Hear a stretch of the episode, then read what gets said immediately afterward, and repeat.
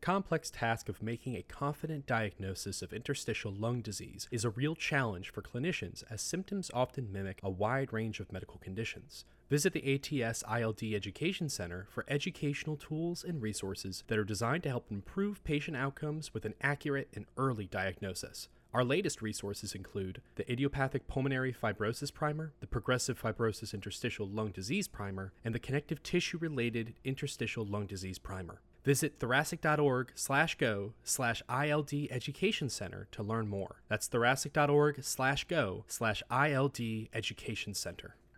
This podcast is brought to you by the American Thoracic Society. We help the world breathe.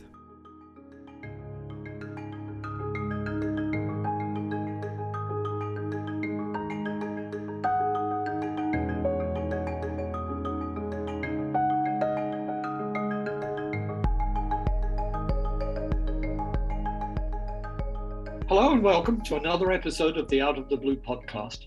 My name is John Fleetham and I'm Professor of Medicine at the University of British Columbia in Vancouver, Canada. Today I'm joined by Dr. Tatiana uh, Kendzerska, who's the first author of a paper entitled An Association Between Positive Airway Pressure Device Manufacturer and Incidental Cancer, a secondary data analysis. Uh, and this was recently accepted in the Blue Journal. Uh, I'm also joined by Dr. Robert Owens, who has a special interest in this topic. Uh, Dr. Kendzerska is an assistant professor of medicine the University of Ottawa, and Dr. Owens is associate professor of medicine the University of California at San Diego. So before we come to discussing this study, uh, many of our listeners may not be fully aware of all the issues related to the recent voluntary recall of Philips uh, Respironics positive airway pressure devices. Bob, can you outline the background and the impact of this recall?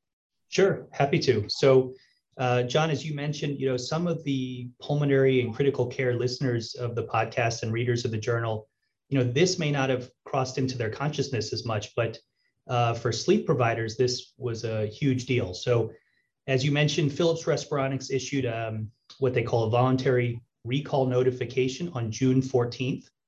And this was for their CPAP, bilevel, and ventilator devices most of them that they had produced for the last 10 years. So it's not something just affecting devices rolling off the assembly line now. It's something that people using any of these devices for the last decade are going to be affected by. And we can talk more about the specific reasons that led to the recall in a moment. But um, you know, this announcement came out of the blue for most people and probably affects three to four million people uh, in the United States and then many more around the world. And the people range from those who, who quote unquote just have obstructive sleep apnea to other people who really require chronic ventilator support.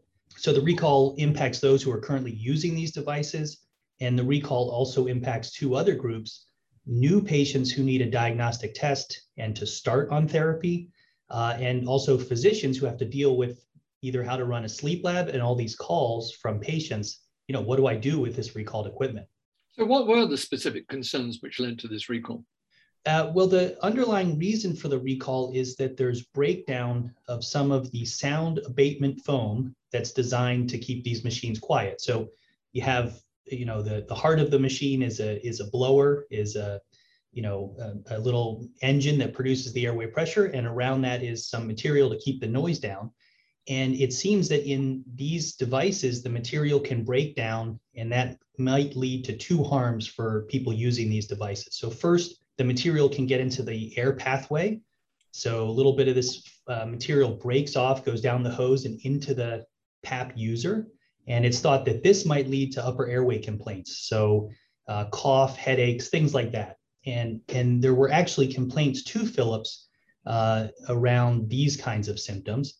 The other concern is that this is a polyurethane material and it might release uh, what are called volatile organic compounds, some of which are carcinogenic or known to be carcinogenic. Now, there's been no clear link uh, with the use of these machines in cancer, so it's more of a hypothetical concern. But as you can imagine, this you know causes many people and practitioners to to worry quite a bit about how safe these devices are.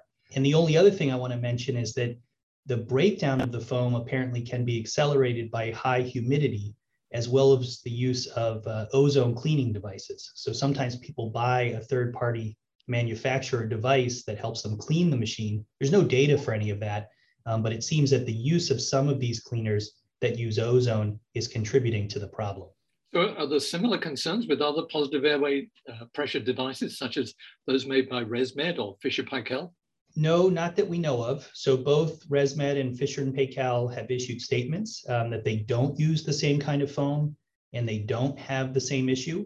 Um, I had to go back to my organic chemistry days, but apparently ResMed uses polyether urethane and silicone-based foam, um, not polyester urethane, and so thought to be safer, and they haven't had the similar reports.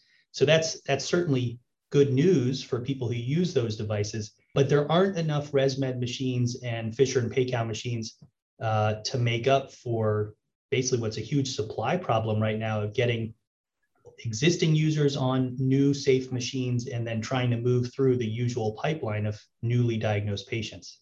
Patients have been told to stop using their Philips Respironics um, positive airway pressure devices and contact their physician. Uh, what's been your approach when discussing this issue with patients? Well, I want to I want to make one small clarification. So Philips did state that those who are using their machines for life-sustaining ventilation should continue with their therapy, which I think was an incredibly smart recommendation. But they did, as you mentioned, and in my opinion, unfortunately, tell the rest of their users to stop using their device and then consult with their physician. And so this may make sense from a Philips point of view because they're looking at risk to their company, I, I think.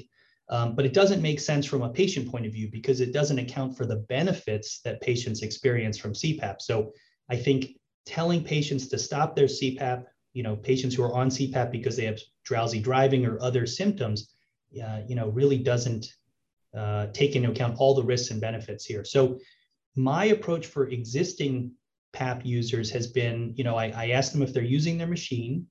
I ask them if they are symptomatic if they stop using their machine and I asked them if they use one of these ozone cleaning devices. One brand is called SoClean, for example. And if they use and derive benefit from their machine, I have them continue to use it. Um, I tell them to stop using a SoClean machine or other ozone-based cleaning device. You know, in general, I've emphasized that I think the risks are very low for patients that are using CPAP machines without one of these cleaning devices. And we'll come to that in a minute about, you know, it's been hard to know what the risks exactly are. The only other thing I'll say is that for you know this pipeline problem of getting machines to people who need them, I have also changed what I'm doing to my um, existing patients that are on CPAP that are ready for a new machine. It's been five years. Their insurance provider will pay for a new machine. I've basically been delaying that if their machine works and they're happy with it. And for newly diagnosed patients who I normally would offer a trial of CPAP, I might be doing, um, you know, a little bit more conservative therapy with, with trial of weight loss, oral appliance therapy for those with mild or relatively asymptomatic disease. So it's definitely changed uh, my practice and how I approach both new and old patients on these recall devices. Okay, well let's uh, let's move to the paper now. Tatiana, what was the objective of your study? Uh, first, I want to say thank you, John, for inviting me to talk about our study. And uh, we conducted this study specifically to assess the relationship between the manufacturer of uh, PAP therapy devices and incident cancer. Okay, and what was your methodology in study population? Uh, so I want to be clear that this is a secondary data analysis study. Uh, to address our research objective, we utilize linked clinical and provincial health administrative data housed at ICES from our previously published retrospective multi-center clinical cohort study conducted in Ontario, Canada. Uh, for that study, we used data from five sleep centers on adults who underwent a diagnostic level one polysomnography between 1994 and 2017, who were free of cancer at baseline to specifically assess the relationship between sleep apnea and incident cancer. And we derived cancer status from the Ontario Cancer Registry. The outcome was incident cancer of any type. All patients were followed from the time of the polysomnography until cancer diagnosis, moving out of the province death on March uh, 31st, 2020, when the Ontario Cancer Registry was last updated. Information on positive um, airway pressure initiation since the time of polysomnography was derived from the Assistive Device Program database. And uh, of a note, all Ontario residents are covered by a single provincial health insurance plan, which includes funding for positive airway pressure treatment devices but require individuals to undergo a polysomnography and to be diagnosed with obstructive sleep apnea by ADP registered sleep physician. And receipt of funding, a PAP type and PAP device manufacturer are documented in the ADP database. Uh, funding eligibility is not dependent on measures of obstructive sleep apnea severity, adherence with positive airway pressure therapy, or PAP manufacturer. And given data availability on PAP manufacturers in the ADP database, for this specific study, we focused only on individuals who claimed a purchase since 2012, which corresponds with times affected um, devices were manufactured by Philips Respironics, as Bob mentioned previously, between 2009 and 2021. We classified individuals by the manufacturer of uh, PAP devices they claimed uh, specifically as by Philips Respironics, ResMed, uh, Fisher and Paykel, others and those with missing data. And also we combined all non-Philips Respironics devices as a comparison group. And um, uh, we included about 7,000 individuals in our study who claimed a purchase of a positive airway pressure device through ADP since 2012.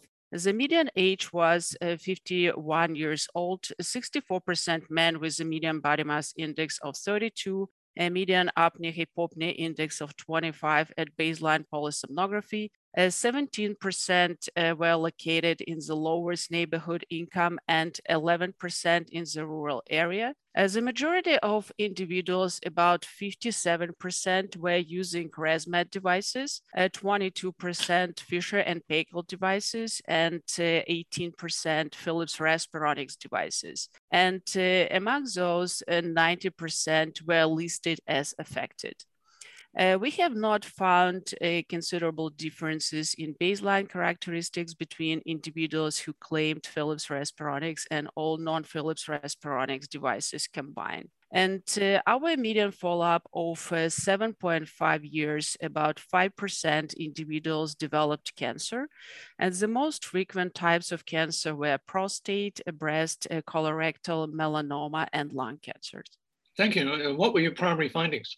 Uh, so uh, using a multivariable cause a specific Cox regression analysis and uh, controlling for age, uh, sex, uh, alcohol use disorder, chronic heart failure, COPD, hypertension, diabetes at baseline, obstructive sleep apnea severity, sleep clinic sites involved and year of the sleep study, uh, compared to Philips Respironics, there were no significant differences in incident cancer between different PAP device manufacturers. Uh, also, we were not able to perform modeling for cancer subtypes of interest due to a small sample size, as a standardized difference between individuals who claimed Philips Respironics and all uh, other devices combined did not exceed 6% for cancer subtypes of interest. And usually 10% is considered as significant. And specifically for lung cancer, the standardized difference was zero, with the same percentage of individuals who developed lung cancer in follow-up.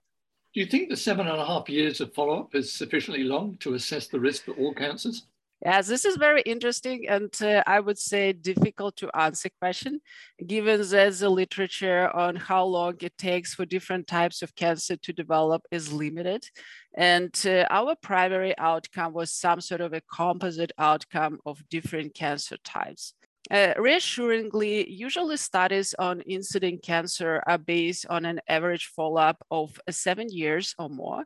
And uh, further, also the median 7.5 years of follow-up may be not sufficient enough for all types of cancer, given that we combine them all as an outcome. Our sample size and follow-up time were in combination large enough to detect 15% hazard or larger associated with Philips Respironics devices as compared to other devices combined, with more than 80% statistical power to obtain a significant result. so we're good here, but still, is it important to keep in mind that our estimations are limited by their post hoc nature because it's secondary data analysis. Are there any other strengths or potential limitations of your, your study that you'd like to raise? Yeah, I believe at least we are first uh, to report um, incident cancer risk uh, since the Philips Respironics recall announcement. Uh, we utilize data from a large multi-center cohort study with almost near complete follow-ups through health administrative data. And we use a high quality Ontario Cancer Registry to derive the cancer status. And however, as I previously mentioned, our results are limited by secondary data analysis also by the possibility of misclassification bias and unmeasured confounding, a relatively limited sample size then prevented analysis by cancer subtype and uh, exploration of potential baseline differences by PAP manufacturer, and finally, the lack of information on adherence with CPAP therapy. So Bob, do, do you think these findings now change how physicians advise patients who've been told to stop using their Philips Respironics uh, positive airway pressure devices? Yeah, absolutely. Um, I, I, know that we just spent some time talking about all the potential limitations, and Tatiana went through, you know, relatively small sample size and, and many imperfections. Uh, yet I think, you know, this work is incredibly timely and relevant, and I and I think it is great work. Um, you know some patients and their physicians are are really in a tough spot where they have a machine that helps them and yet the manufacturer is saying there might be a cancer risk and yet with the safety recall there's no numbers with that. There's no reports of cancer. As i said earlier it's almost like a you know almost like a hypothetical or theoretical risk but it's sort of hanging over people. So i think with all the limitations that were said and it's hard to imagine you know who what other groups or what other databases you could use to really answer this question i think these data are very reassuring that if there is a risk it's very very small. And i think likely there is almost no risk of increased cancer with these devices. So i think uh, again these data are incredibly reassuring. I think it moves the conversation a little bit away from that theoretical risk. And you know hopefully people won't have as much anxiety about um, continuing to use their devices until we can get the problem addressed.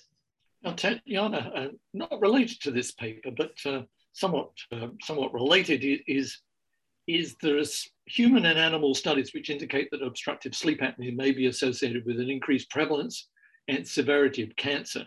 Uh, you previously investigated this association using the same database. Is obstructive sleep apnea a risk for malignancy? Uh, yes, uh, so we have previously published the manuscript in the Cancer Epidemiology Biomarkers and Prevention Journal for those who are interested.